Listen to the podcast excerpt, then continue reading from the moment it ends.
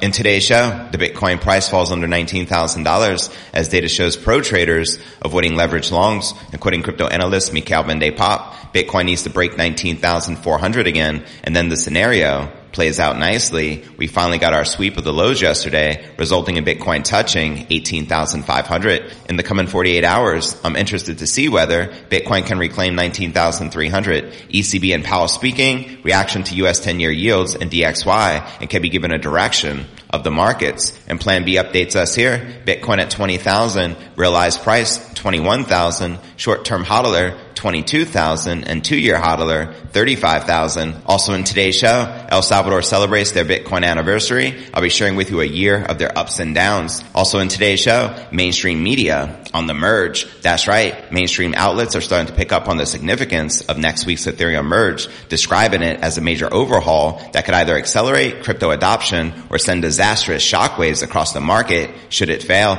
Also in today's show, one catalyst can trigger massive rallies for Ethereum and crypto this month, according to analysts, and it's not the merge. That's right. A popular crypto strategist says Ethereum and the crypto markets could ignite sharp rallies this month, regardless of what happens in the highly anticipated merge. Also in today's show, bank with $489 billion in assets explains how crypto can reach the mainstream public according to their latest report. That's right. The largest bank in Singapore is backing cryptocurrency and blockchain tech despite the regulatory uncertainty and market downturn. We'll also be taking a look at the overall crypto market. All this plus so much more in today's show.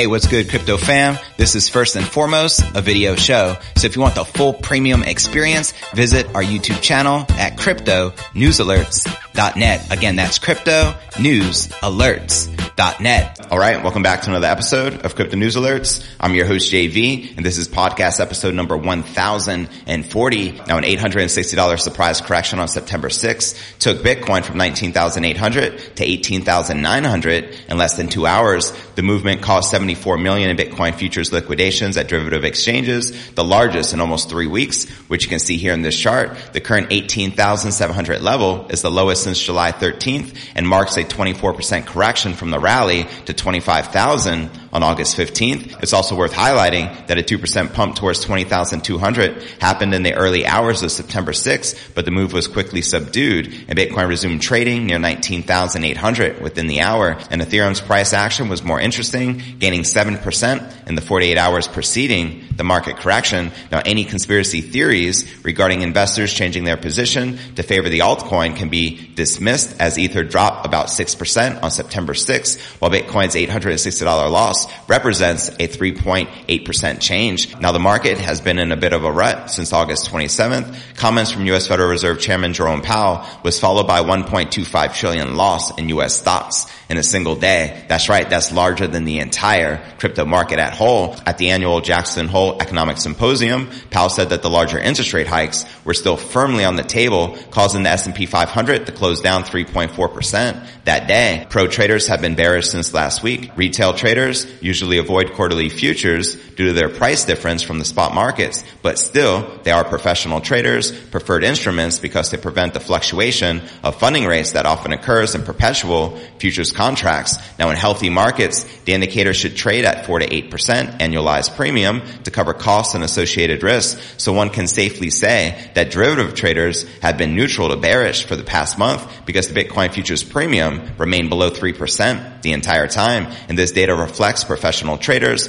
unwillingness to add leverage long positions. Now one must also analyze the Bitcoin options market to exclude externalities specific to the futures instrument. For example, the 25% delta skew is telling a sign when market makers and arbitrage desks are overcharging for upside or downside protection. And in bear markets, options investors give higher odds for a price dump, causing the skew indicator to rise above 12%.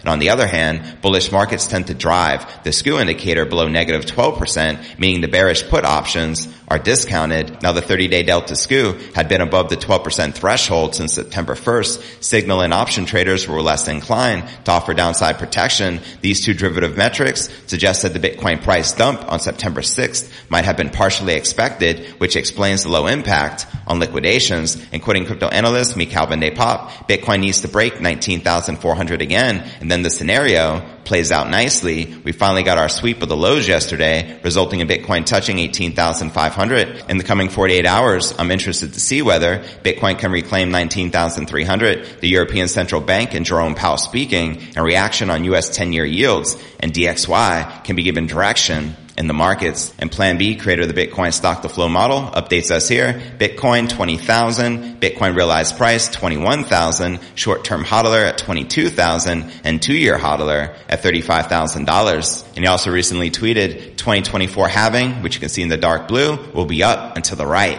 hashtag stock the flow. But before I break down next story of the day, El Salvador celebrates their Bitcoin anniversary and I share with you a year of their ups and downs. But first, let's take a quick look at the overall crypto market. As you can see, all the major cryptos are currently correcting and in the red. We got Bitcoin down about 6% for the day, maintaining just above $18,700. We have Ether down over 9% for the day, maintaining just above $1,500, while Binance Coin, Solana, Polkadot, Avalanche, XRP, and Cardano all correcting and in the red. But alright, now let's break down our next story of the day. September 7, 2022 marks exactly one year since El Salvador became the first country in the world to adopt Bitcoin as legal tender by enforcing the Bitcoin law. Advocating for Bitcoin as legal tender last year, El Salvador President Nayib Bukele promised that Bitcoin adoption would benefit the 70% of the local population and that had a lack of access to banking services as of 2021. The Salvadoran government also touted Bitcoin as a tool to attract foreign investment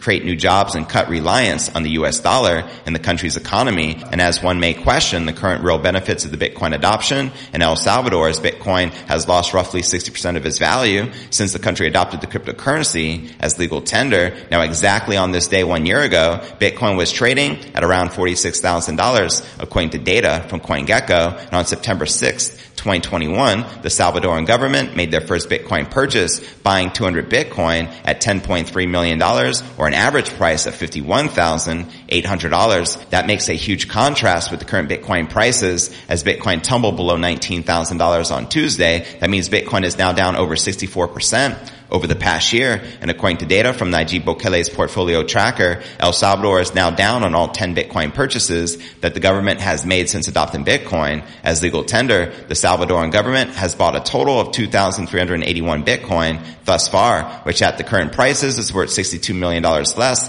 than the price El Salvador paid for its current Bitcoin hodlings. Now, as El Salvador's Minister of Finance, Alejandro, previously emphasized that despite the dropping prices, the country didn't experience any losses on its Bitcoin purchases because they did not sell their coins. That's right. You can't lose what you don't sell. The Salvadoran government had also repeatedly delayed its Bitcoin bond project, citing unfavorable market conditions and geopolitical issues. And amid plummeting crypto prices and the ongoing bear market, some industry observers started referring to El Salvador's Bitcoin adoption as a failed Bitcoin experiment, which we know is nothing more than FUD, fear, uncertainty, and doubt. Others suggested that that might not be the case as the country has apparently had some positive impact on El Salvador's economy and financial market, including the cost of transactions. We have Bram Cohen, the creator of BitTorrent and founder of the Chia Network, who took to Twitter on Tuesday to point out that the amount of benefits often isn't very correlated with the amount of money it makes. He suggested that some banks had to cut rates due to the emergence of cheaper Bitcoin transactions in El Salvador. Quoting him here, the lesson is that the amount of good someone does isn't very correlated with the amount of money it makes. Sometimes a product can cause massive gains in overall market efficiency while barely making a penny. And he also shares the same thing may be going on in El Salvador now that there is a cheap but annoying method of doing remittances using crypto. The banks had to cut rates to the point where their slightly better user experience is worth the price. And according to the El Salvador Central Reserve Bank, Salvadorans living abroad sent more than $50 million in remittances from January to May 2022, and the adoption of Bitcoin and the Salvadoran government backed Chivo wallet also contributed a 400% increase in the Lightning Network transactions in 2022. El Salvador is going to be the proving ground for so much innovation with Bitcoin, said IBEX Mercado CEO Jose Lumus. He also noted that there's no other jurisdiction that combines the regulatory framework, the political will, the adoption and range of tools, and most crucially of all, the need need for Bitcoin, quoting him again here, this makes El Salvador the perfect place to safely experiment with the new Lightning applications and to build a thriving ecosystem of trusted,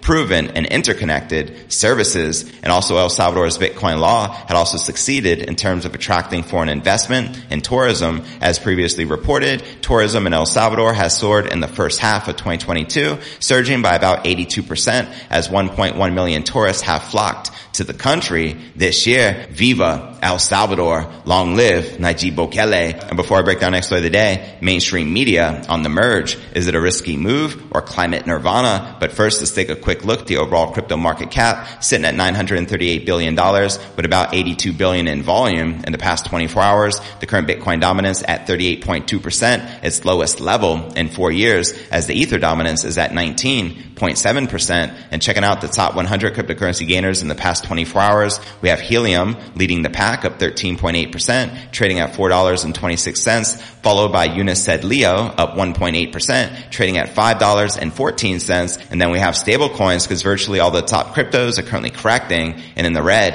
And now checking out the top 100 cryptocurrency gainers for the past week, you can also see a sea of red with just a handful in the green, including Luna Classic up 136%. We got Ton up 34% and Ravencoin up 20.9%. And checking out one of my favorite indicators is the Crypto Greed and Fear Index shows we are currently rated at 24 out of 100 in extreme fear. Yesterday at 22, last week at 23, and last month at 30 in fear. But alright, now let's break down the next story of the day. Mainstream outlets are starting to pick up on the significance of next week's Ethereum merge, describing it as a major overhaul that could either accelerate crypto adoption or send disastrous shockwaves across the crypto market should it fail. The merge has been in the making since the original Ethereum white paper and involves moving from an electricity intensive proof of work consensus mechanism to an efficient proof of stake without any significant disruptions to the blockchain. Now American business publication Forbes called the no downtime upgrade akin to changing the engine of a spaceship mid-flight and Swan Bitcoin CEO made a similar comment to the Wall Street Journal stating the upgrade is like trying to fix an airplane in mid-flight. Some outlets stressed that the upgrade could be fraught with risk, sharing concerns that one wrong move could prove disastrous for the future of the network and the decentralized applications on the Ethereum blockchain. Checking out some of the headlines here, crypto investors hold their breath as $200 billion at risk in Ethereum merge. That's right, British newspaper, the Evening Standard, suggested crypto traders have been huddling their breath ahead of the upcoming merge as a failed upgrade could put the entire crypto ecosystem at risk. Now the Ethereum network is responsible for the majority of the $150 billion stablecoin market cap and around $33 billion in total value locked by Ethereum-based dApps, according to DeFi Llama. And Anna Becker, CEO and co-founder of Endotech, told the Standard that it would be quite troublesome for the industry to survive if something were to go wrong which leads to a halt of the blockchain. Quoting her here, Ethereum is the infrastructure for many companies to manage their blockchains. So if something goes wrong and we have to halt all of the industry, it'll be quite troublesome for the industry to survive this period. And before I break down day of the day, one catalyst can trigger massive rallies for Ethereum and crypto this month, according to analysts, and it's not the merge, as well as Bank with $489 billion in assets, explains how crypto can reach the mainstream public, according to the latest report. But first I want to remind you to smash that show more button right below this video in the description for detailed analysis of what's going on in the crypto market. This goes for all 1300 plus videos right here on my YouTube channel. And if you like receiving daily premium crypto news alerts every single day, just like this, make sure you're subscribed to the channel, hit that bell to turn on all notifications. Will Smith that like button and drop us a comment right down below. It helps out tremendously with the YouTube algorithm. But all right, now let's break down our next way of the day. A popular crypto strategist says that Ethereum and the crypto markets could ignite sharp rallies this month, regardless of what happens in the highly anticipated merge. That's right. In a new strategy session, Cred highlights that the merge is scheduled to happen on the same day, September 13th, that the latest inflation data is released